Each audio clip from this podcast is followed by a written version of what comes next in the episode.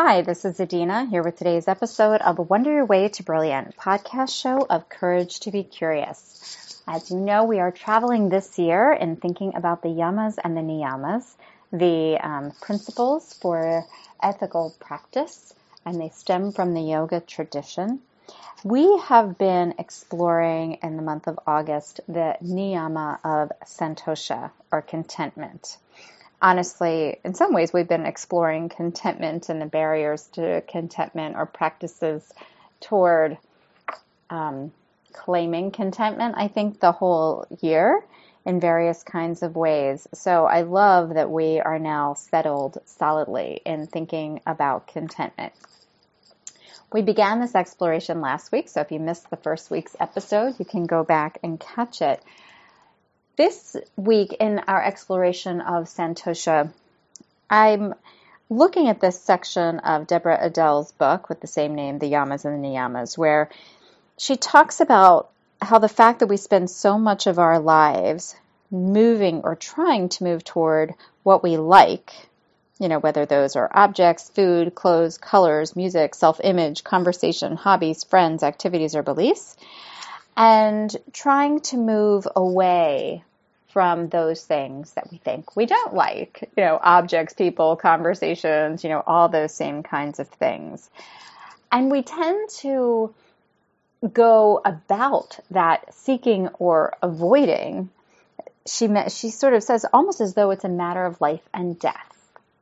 Like we have to, we have to be closer or claim those things or get those things. I almost want to say get those things that we like and we have to avoid those things that create disruption for us or that we don't like.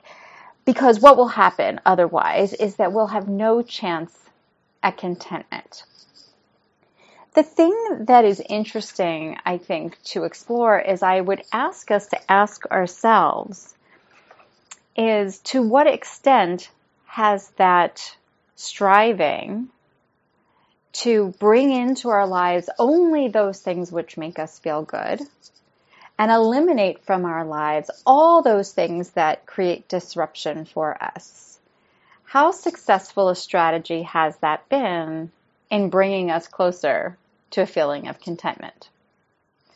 So if you're 40 years old, maybe you've been working at it for 40 years. If you're 50 years old, maybe you've been working at it for 50 years. If you're 60 years old, maybe you've been working at it for 60 years. If you're 80 years old, maybe you've been working at it for 80 years. How successful has that strategy been for us? So to what extent is the seeking and avoiding or pulling in and pushing away strategy related to the things in our outside world actually been working to bring us closer to contentment? And Deborah Adele has this phrase that she uses in this book, and it's, you know, one of those ones that's highlighted in bold by the editors that says, seeking and avoiding are expensive uses of energy. Seeking and avoiding are expensive uses of energy. And I think about that, right? How much energy we expend trying to grab those things or bring in those things that feel good that might, or we think are going to feel good, but might in fact be a bit out of our reach, or trying to push away and push out things that we interpret as creating disruption out and how much energy goes in to that exercise. So, good thing to ponder, right? Good to notice. So as a coach, I'm always on the lookout for this. I'm on the lookout for myself, and I'm also on the lookout it when I'm working with my clients.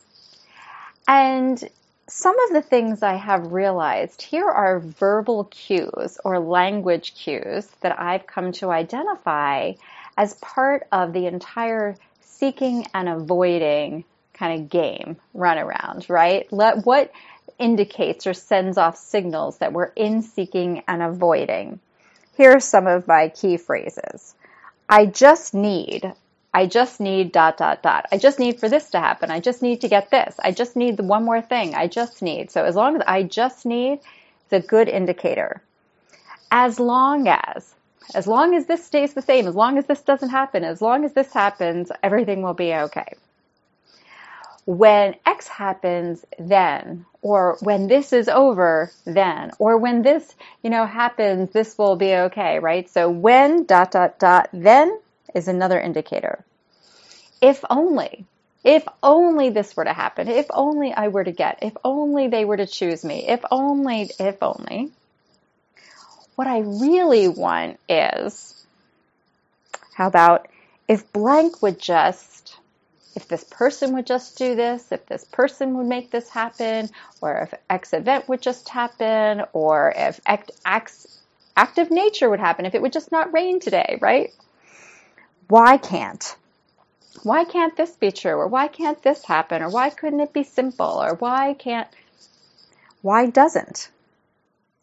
If I could, all I need, all I want, so think about each of those phrases. What they all have in common. I just need, as long as, if only, why can't, why doesn't, if I could, all I need, all I want, if blank would just happen, what I really want, what I really need, right? All of those phrases are a signal back to ourselves that we have delayed the possibility of our own contentment until something else has occurred. And very often, if we're honest with ourselves, that thing that we are counting on occurring so that we can be content or okay is something that's out of our control. So when we think about it in these terms, we can get a sense of just how expensive a use of energy this seeking and avoiding strategy is because I have to chase things or try to manipulate, control, or contrive things over which I have no control or very little control often. And what's at stake as to how successful I am or am not in controlling these things that are typically outside my sphere of control is my own contentment. It's a pretty big price to be paying and a lot to be putting in the hands of a universe or another person or the world um, that affects our overall quality of life, right? So when we think about this idea of santosha, this segment invites us to really consider whether the strategy of seeking and avoiding is actually a productive one. Or is there an alternative? So Deborah Adele references this man who, you know, she doesn't call him by name or anything, 116 years old. And he's often asked, What's the secret of your longevity? Like, how'd you pull that off? 116 years and still lucid enough to talk about it. And his reply to the question of what's the secret to your longevity is when it rains, I let it. When it rains, I let it. I allow the world to function the way that it work, that it does function. I allow the weather to happen the way that it happens. I allow other people to behave the way that they behave. I allow circumstances to unfold the way that they do. I don't try to stop them. And I don't think we take this as a comprehensive, right? If somebody's beating me, I allow them to beat me, right? But we take it in the sense of places where I actually have no control that I don't try to exert control. I do exert control in places where I actually have the capacity. So we'll take that extreme example, somebody beating me. Well, I can get out of the way, you know, right? I can get out of the relationship. I report that person like I have control over something there. But if it rains, I don't try to stop the rain. If the schedule of the day isn't following my plan because it seems to be unfolding another way, maybe I let it and see what happens. When the restaurant I wanted to go to is closed, I could get aggravated, I could do all of these things, or I could let it be closed and see what other opportunity can fill that space. So these words, these deeply profound words of when it rains, I let it. I don't expend energy, a precious resource of energy in trying to control things that are outside of my control. Well, why are we so afraid to do that? Why are we so afraid to just let it rain? And when we ask that question, it really brings us to the heart of, I think, our own discontentment. Because our own discontentment is tied to whatever the fear is we have of letting it rain. Letting it rain on our wedding day, letting it rain on our child's birthday, letting it rain on all these things. That somehow or another something will be thrown so off, so off track that I don't know, will we not be able to recover from it? Will it diminish our value? Will it ruin something so badly that we won't be able to manage, that we won't be able to meet whatever happens? You know, whatever it is what is it that we're so afraid of? And when I think we take that trajectory, we can realize that very often the discontent doesn't come from having enough of the good things and pushing away enough of the bad things. It comes from our being able to have the confidence and a sense of peace that when the outside world brings things that are unexpected or outside of our control, that we can be content in the space that we can meet those things. We can allow them and we can determine a healthful or strengthful way of responding to them. Maybe we say we can, we know that we can make a lemon out of le- lemonade out of lemons. Maybe we can say that we can find the bright side. Maybe we can simply say that when something difficult or uncomfortable happens, that we're going to be able to be present to it without falling apart. That we can meet something difficult, we can meet a challenge, we can meet an inconvenience, we can meet a disruption, we can meet any of those things and still be okay. Sometimes there's a silver lining, sometimes there's a good that comes from it, and but that's not a promise, right? But in a space of contentment, whatever happens, we allow it and we have confidence and trust in our ability to meet it without our entire universe falling apart.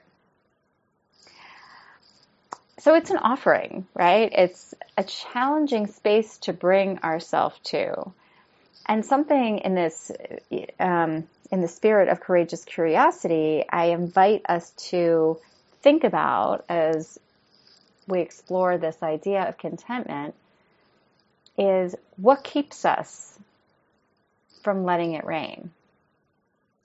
What keeps us from letting life happen and trusting in our response?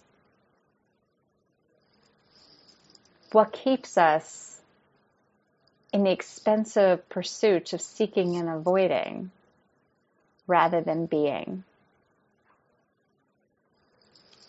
So those are the offerings around um, Santosha this week. And inviting us, part of the role of the niyamas is to have us to look inward instead of outward. And so in this looking inward space of Santosha, to really looking inward and being curious. Where, what part of me could be okay in letting it rain? what part of me could be okay when things don't work out as I planned? What part of me could be okay? And how would it feel differently to allow the rain to fall? So if you've enjoyed this podcast, please share it with others. We'd love to bring more people into the circle of listening to our journey with the yamas and the niyamas and you can encourage them to download um, Courage to be, the Wonder Your Way to Brilliant as a podcast on their app. If you have any thoughts or comments on this, feel free to email me at adina, A-D-I-N-A, at couragetobecurious.com. And please, if you are inclined, you're on iTunes. If that's how you're listening, go in and rate the show, leave a comment. It helps other people to find it.